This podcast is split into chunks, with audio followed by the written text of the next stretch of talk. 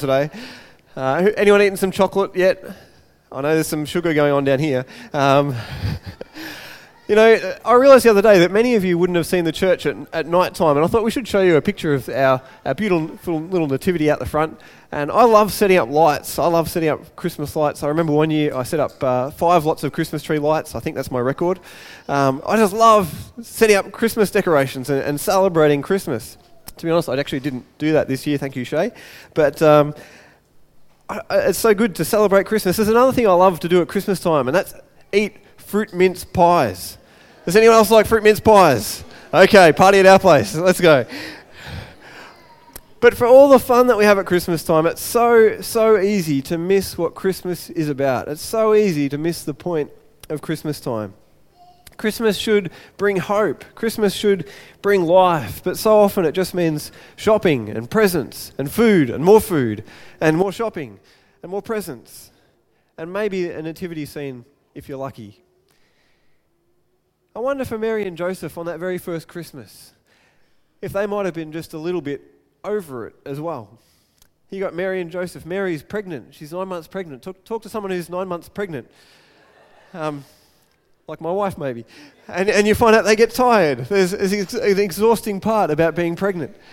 And they've traveled all the way to Bethlehem. And they get to Bethlehem and there's nowhere to stay. Let's have a read what it says in Luke chapter 2 and verse 6 and 7.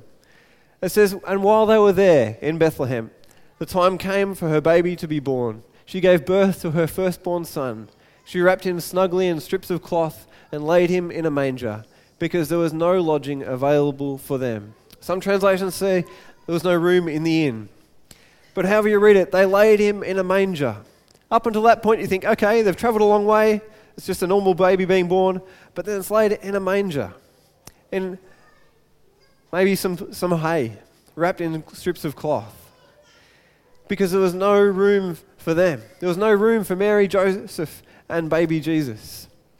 And however, however you interpret that, whether you think it was a, an inn that they couldn't get any room at the motel, uh, it certainly wasn't the Sheraton, um, or whether you interpret as what I think is more likely that when they went to Bethlehem, to, to Joseph's hometown, that when they went to the family home, all the family had come back. All the family was there. There was people everywhere. You know what it's like at Christmas time when all the in-laws are there?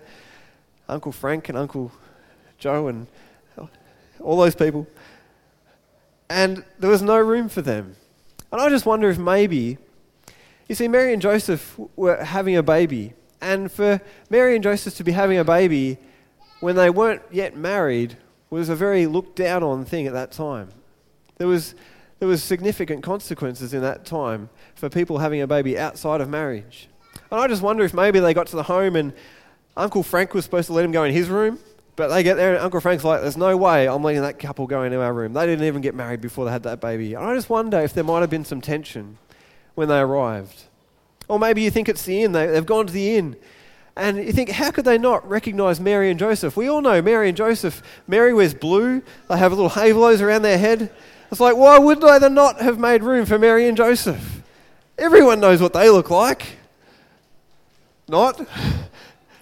There was no room for them. They were, they were poor people. He was, he was a carpenter. They probably didn't have a lot of money. Who knows? Maybe they couldn't even afford a place to stay. I think it's more likely that they were going to the family home and they just couldn't get a bed there.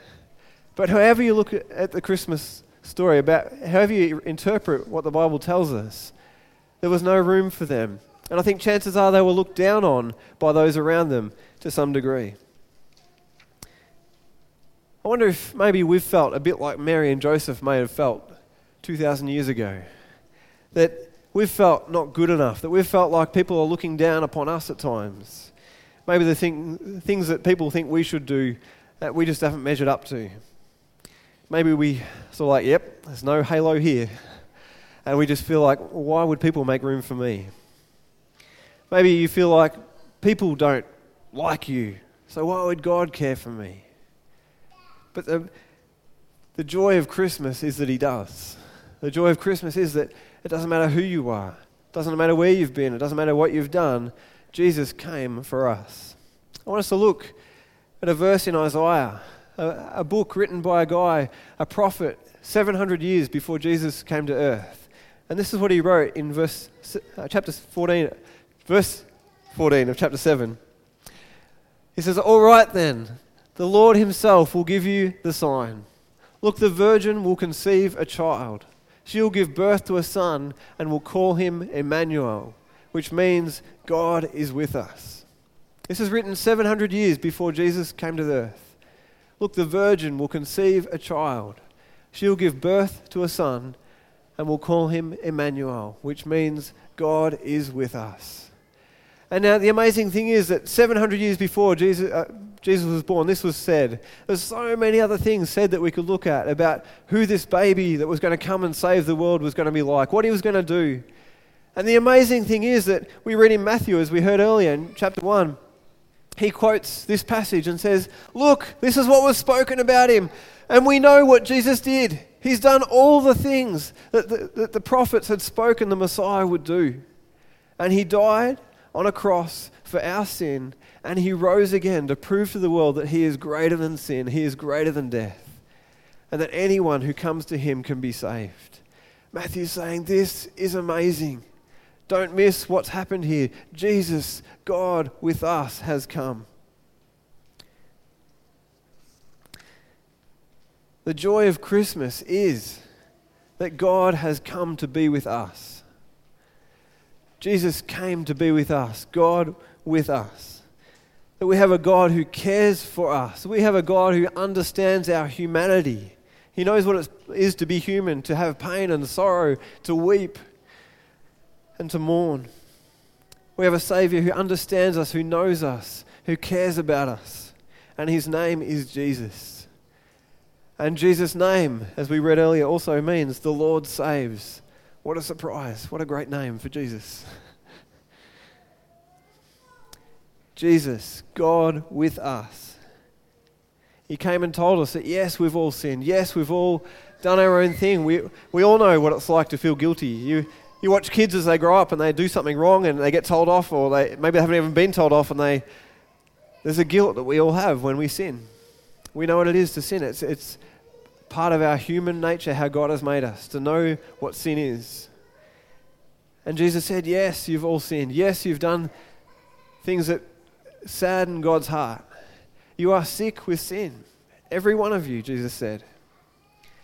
But Jesus came to heal the sick. He came to heal the sick physically, He came to heal the sick spiritually, most of all. Most importantly of all, He came to heal us of sin. Have a listen to these words that Jesus spoke in Matthew chapter 11. He says, Come to me, all you who are weary and burdened, and I will give you rest. Maybe you need to read that t- to yourself right now. Come to me, all you who are weary and burdened, and I will give you rest. That's Jesus' promise to us.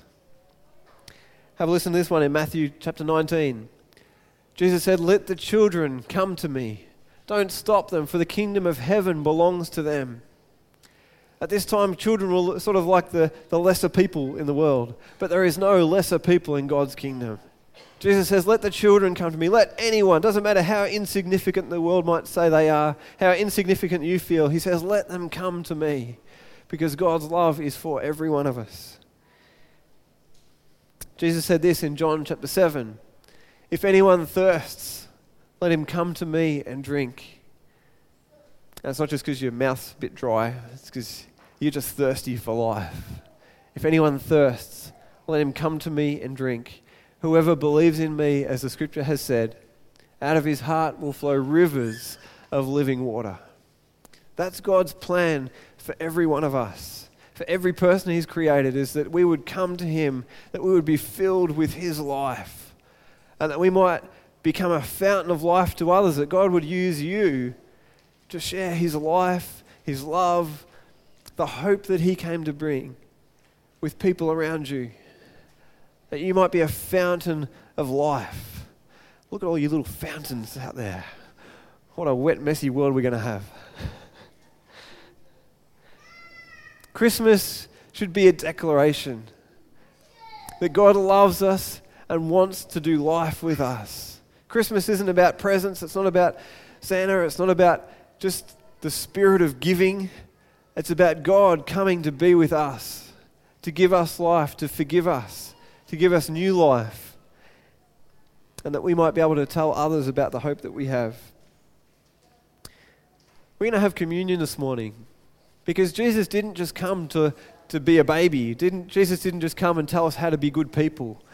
He came and gave himself as a sacrifice for sin. The Bible says the wages of sin, the, the, the deserved payment for sin is death. But the free gift of God is free. Now, I break it up too much, I get lose the flow. The free gift of God is eternal life in Christ Jesus. I just ask if the stewards would come and hand out communion this morning. If you're a visitor this morning and you would like to join us, please feel free. If you're a visitor and you feel uncomfortable to do that, feel free to let it go past as well. That's fine. Whatever you feel comfortable to do this morning.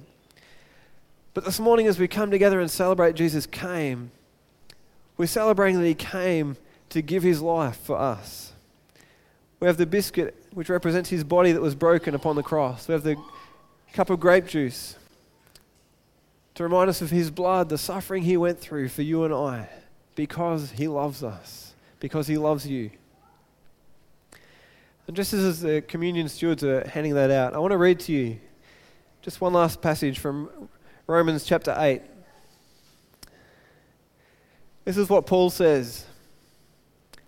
He says, What shall we say about such wonderful things as these? If God is for us, who can ever be against us? In comparison, who can stand against us? Since he did not spare even his own son, but gave him up for all of us, for us all, won't he also give us everything else? Who dares accuse us whom God has chosen for his own? No one. For God himself has given us right standing with himself. Who then will condemn us? No one. For Christ Jesus died for us and was raised to life for us. He's sitting in the place of honor at God's right hand, pleading for us. He didn't stay a baby, he died and he rose again. Can anything ever, ever separate us from Christ's love? Doesn't mean he no longer loves us if we have trouble or calamity or Christmas isn't going as expected. I mean, or, per, or we are persecuted or hungry or destitute or in danger or threatened with death. No. As the scriptures say, for your sake we are killed every day. We are being slaughtered like sheep. No, despite all these things, overwhelming victory is ours through Christ who loved us. And I am convinced that nothing can ever separate us from God's love. Neither death nor life, neither angels nor demons, neither our fears for today nor our worries about Christmas lunch or tomorrow. Not even the powers of hell can separate us from God's love. No power in the sky above or in the earth below. Indeed, nothing in all creation will ever be able to separate us from the love of God that is revealed in Christ Jesus our Lord. This is the joy of Christmas. This is what Christmas is about. God is for us. He is for us. Jesus came for us. He died upon the cross for our sin. He gave his life willingly for you because he loves you. He loves us. That is what Christmas is about. Let's not lose the joy of Christmas tomorrow. Let's not lose the joy of Jesus next week. Jesus is the reason for Christmas.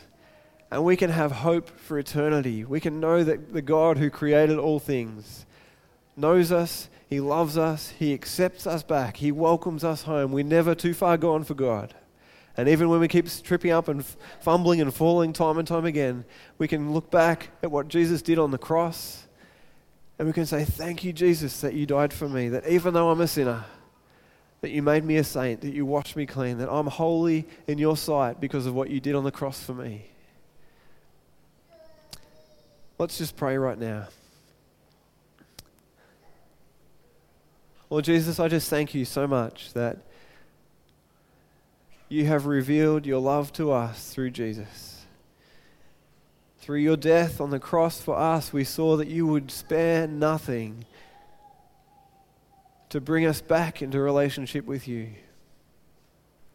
Lord Jesus, as we're about to take communion, we remember that you came to bring communion, relationship, that we could dwell together again.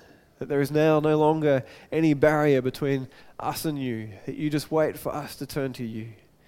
You came for us, and you just wait for us to turn to you, to put our hope, our trust, our faith in you, that we can be forgiven and know eternal life. And God, right now, even just before we take communion, I just pray for anyone here today that hasn't yet made that decision to say, Thank you, Jesus. I believe you died for me. Lord, I just pray that you would stir each one of our hearts to, again, just give our lives to you, God, to, to surrender and to say thank you for what you've done for us. This morning, maybe you've never talked to God before, but right now you can say, Thank you, Jesus, for what you did for me. The Bible says anyone who calls on the name of the Lord will be saved. If we put our trust in Jesus Christ, we will have eternal life. It seems too simple, it seems too easy, but God's grace is amazing. God's grace truly is amazing. It's not just a song. I just want to give you a moment just to say thank you, Jesus, for coming for me, for dying on the cross for my sin.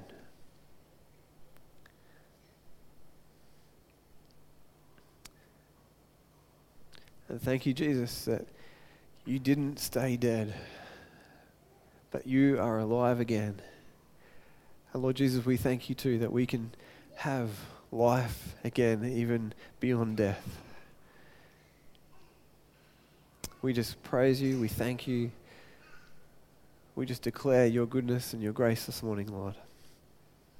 In Jesus' name. Amen.